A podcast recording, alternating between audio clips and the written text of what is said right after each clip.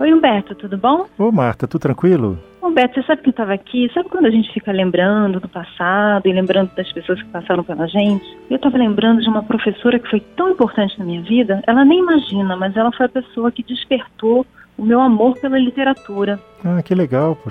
Mas como que ela fez isso? Olha, eu, eu na época eu tava, morava nos Estados Unidos, eu tinha sete anos, estava aprendendo inglês e tinha um momento na, na sala de aula em que ela chamava a turma para um tapete vermelho e ela lia e ela lia com muita expressão. Ela, eu, com certeza, era uma pessoa que gostava de literatura. Ela lia com muito amor, com muita expressão. E eu nem entendia totalmente inglês, mas aquela história era o Jardim Secreto, né? The Secret Garden. E eu fiquei absolutamente fascinada. E dali eu não parei mais de ler. Eu me lembro que sentada naquele sofá vermelho tive uma epifania na minha vida, que foi literatura e veio por essa professora. E uma pena, né, eu não poder dizer para ela como ela foi importante. Não, e é muito importante, às vezes coisas até que parecem pequenas, né? Você falando assim, eu lembrei de uma professora que eu tive na quarta série, né, no quarto ano, e que era uma professora de matemática e ela, e ela me devolveu a, a prova e estava lá 10. Nossa Senhora, tirei 10, que maravilha. Aí eu abri a página, assim, virei a primeira página da prova e estava lá uma questão errada. Quer dizer, eu não tinha tirado 10, né? Aí eu levei essa prova de volta para a professora Falei, olha, professora, eu estava muito feliz com essa nota, mas a nota está errada. Eu tirei foi 9, não foi 10. Uhum. Aí entreguei para ela, para ela revisar a nota, né? Ela foi, ficou lá quietinha no canto dela, me devolveu a prova com a nota 10. E aí, com um conselho assim: esse tipo de atitude fará de você um grande homem. Eu guardei essa prova anos e anos e anos comigo. Sim, esse tipo de reconhecimento, de incentivo que um professor dá faz toda a diferença, né? Toda a diferença. E é. E, e é, engraçado, porque quando, quando, a gente ama o professor, quando o, o professor des, desperta pela personalidade dele, é, ele desperta amor, ele desperta respeito, a gente quer aprender, a gente quer saber o que ele sabe, porque é uma forma de estar perto dele, é uma forma de amor, né? Como o amor, assim, como o laço com o professor estimula a aprendizagem, torna ah. a aprendizagem uma alegria, né? Exatamente, é o prazer de conhecer quando a pessoa te cria pontes, né?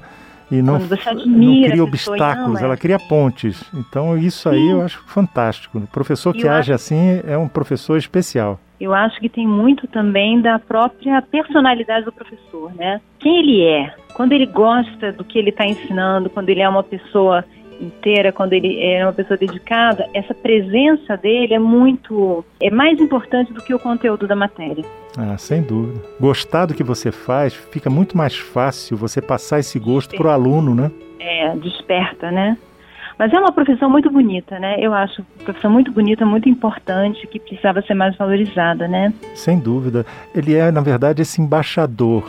É o primeiro contato que você tem com um conhecimento que, às vezes, se você não tem aquela pessoa, aquele conhecimento fica inacessível para você. Eu tive um professor, no momento que eu entrei na universidade, que era de é, iniciação, metodologia científica, se não me engano, eu lembro que era IMC, e esse professor deu aula sobre lógica, mas com assim, com carinho e com com alegria, uma, né? É, pois é, e com uma abertura tão grande que depois textos complicados de lógica eu lia com o maior prazer porque aquele sim. primeiro passo ele tinha dado para mim.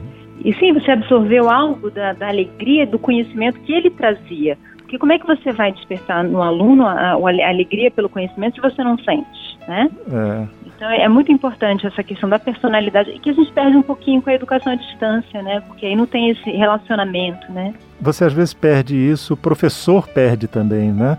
Meu filho estava tendo uma aula virtual e o professor parou um pouco, fez uma cara assim que de quem ia chorar, falou assim: "Eu estou sentindo saudade de vocês, de vocês é. na minha sala de aula". Sim, é da, da relação, né? Da é dessa assim. relação. Às vezes ela é, é uma relação até tumultuada, mas é, de parte a parte, quando é, os dois se juntam, assim, quando há essa conexão, é muito legal. É muito legal. Claro que a educação à distância é uma coisa muito boa, uma ferramenta fantástica, né? Mas também nada como contato direto, né, ali presencial, né? Acho que a gente não pode perder também esse lado. É verdade. Marta, eu já estou aqui lá, no meu andar, já estou descendo. Então, tá. muito tá. legal falar com você hoje de novo. Um beijo, Humberto. Outro. E um abraço aos professores. Ah, sem dúvida. Você ouviu Conversa de Elevador com Humberto Martins e a psicóloga Marta Vieira.